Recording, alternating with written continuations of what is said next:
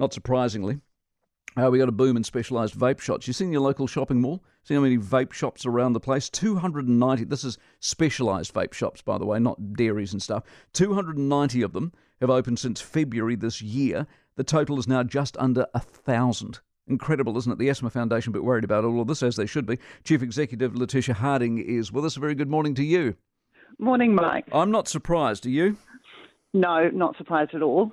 We've gone from one problem, i.e. trying to get people to give up smoking, to another problem, and this was always going to play out the way it has, wasn't it? Yeah, I mean, I think it has. And, you know, even if we go back to the bill in 2020 when we were looking at this, we found that there was actually quite a lot of submissions that were put in by people who actually had ties to the tobacco industry as well. And I think that that's something, you know, the public should be aware about. You know, we're supposed to be protecting the public here from the interference from big tobacco. And I don't think we have. And I think this is why we've got this big explosion as well. There are still people who will, well, I mean, I suppose technically they're right. But what do you say to them? It's a cessation tool. This is good news. Vaping's good news. It's not as bad as smoking. You say what?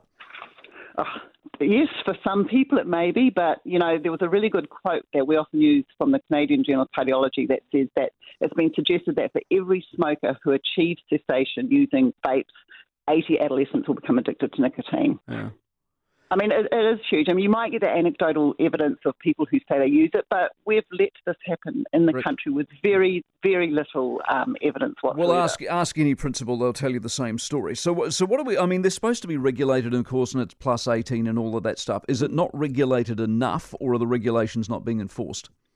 There's two things. The regulations aren't being enforced. You're right. I mean, people aren't going and visiting these premises. They aren't checking up what's being sold if there's, you know, under 18 sales as well. But also the convenience stores, which are sectioning off part of their premises to become specialist vape retailers.